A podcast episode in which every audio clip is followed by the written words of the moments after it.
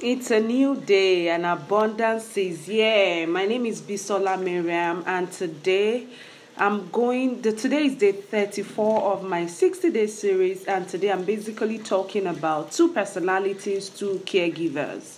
Two personalities, two caregivers. So what exactly do I refer to as two personalities, two caregivers? Basically what I'm talking to you today is a situation whereby you have a great woman. How is it going? All the best with it. So the what I'm talking to you about is a situation whereby you have two you have two different caregivers in your life. Maybe you have a father and a mother or you have two people who play the role of parent or caregivers in your life. And in, in this situation, these two people are not exactly the same.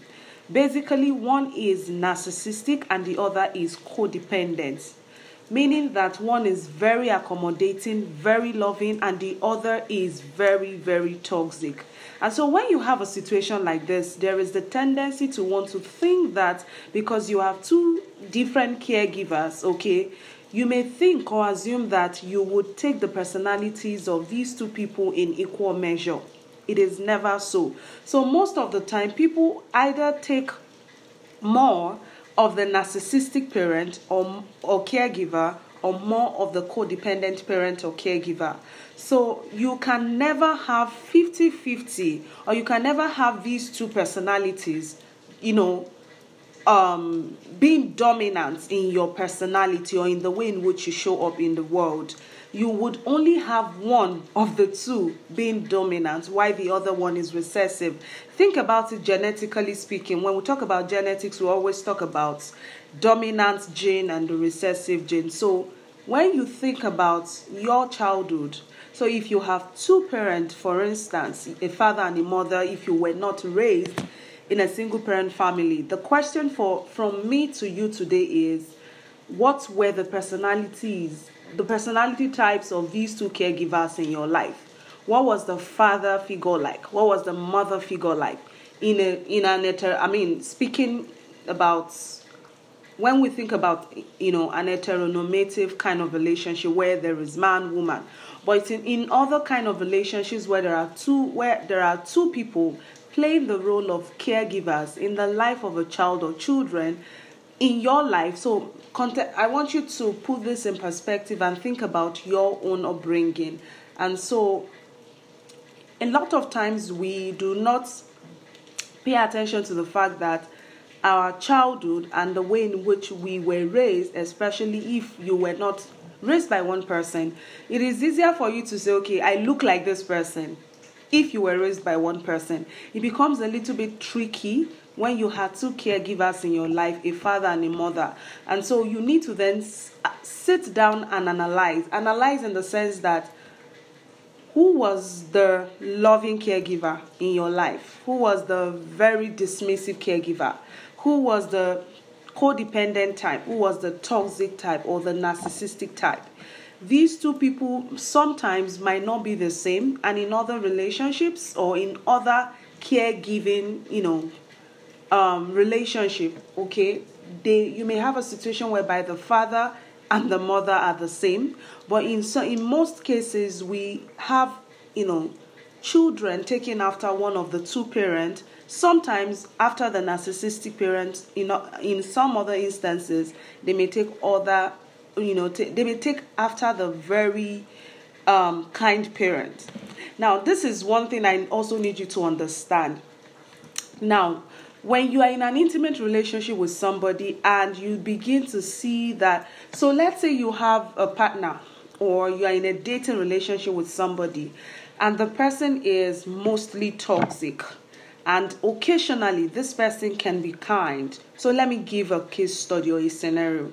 Think about a man who is very who plays the role of a provider so well, okay? Because this person plays the role of a provider so, so well, that doesn't mean that the person is totally kind and loving. Consistency, as I always say, is what you should look out for in behavior. Okay, so if you see that that person is very kind when it comes to very, you know, very much of a provider. This person would run around to provide breakfast, lunch, dinner, and this person occasionally can even be helpful within the house in you know at the home front. And so it is possible for you to get confused and say, hmm, this person is actually a very good person. Now, the next question would then be, what is the consistent behavior that this person displays? Does this person play the role of a caregiver so well and also curse and also remain or is very toxic or very abusive, very aggressive, or even sexually violent or sexually immoral or physically violent. Think about it. Now these two things are not consistent. I mean they don't this this is just like a case of fire and water. They do not meet they are not friends. They are just two opposite sides you know. Two parallel lines they can never meet. And so it is very crucial that you think about the fact that this person may have been raised by two caregivers with two different personalities it is possible that that intimate partner of yours or that person you're dating was raised by two different caregivers with two different personalities. For instance, maybe the mother was the very kind one and the father was the very toxic and abusive type.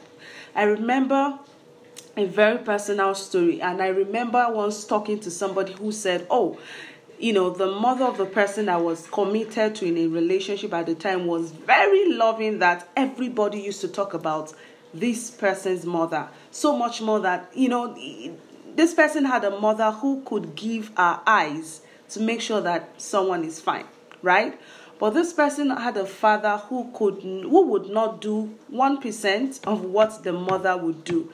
But at the end of the day, this person took more of the father's traits and less of the mother's traits. So in every relationship, it is very whether it's a friendship or a work relationship, whatever, consistency is very important. I mean, is this person consistently kind? Or is this person consistently unkind? Or is this person displaying kindness because of a sudden development? And that's why it is very crucial that you ask questions. You're dating somebody, don't even just ask questions. Do a lot of observation. When I say observation, look, shine your eyes. I mean, observe. What are the parents of this person like?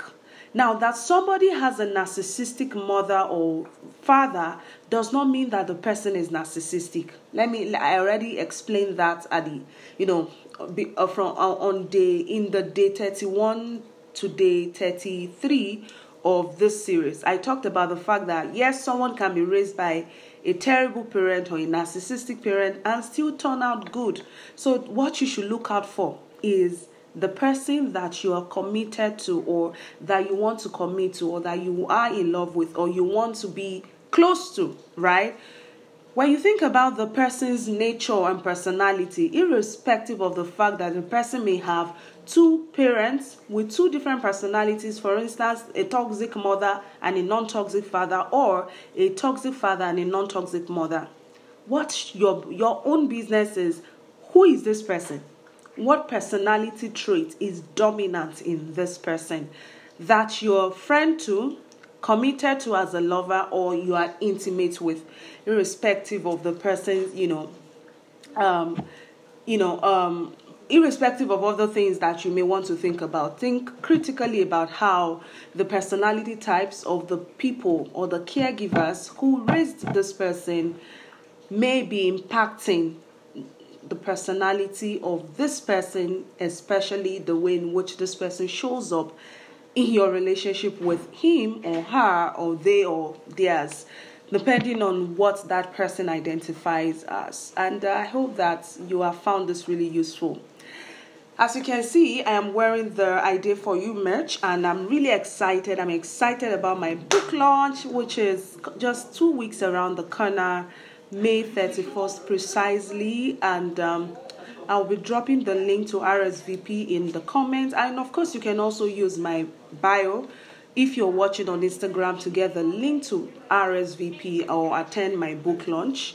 And um, moving on, in addition to that, I also want you to you know, simply visit um, my website if you're watching on other platforms and register to attend this event. While we, I am encouraging you to attend this event in person, I also understand the constraints um, that you may have. And so there is the option to join online if you cannot attend in person. So please make sure you do that. And um, this project is not a one day thing. The idea for you movement has come to stay. The idea for you movements basically represent a movement to speak for and advocate for people who um as you know victims of domestic violence. And i would con- i consider this a sister project under the left handers africa organization. And um, every day our goal is to keep talking about domestic violence. And so the very first thing i want you to do is if you're on instagram please follow us on instagram at id for you.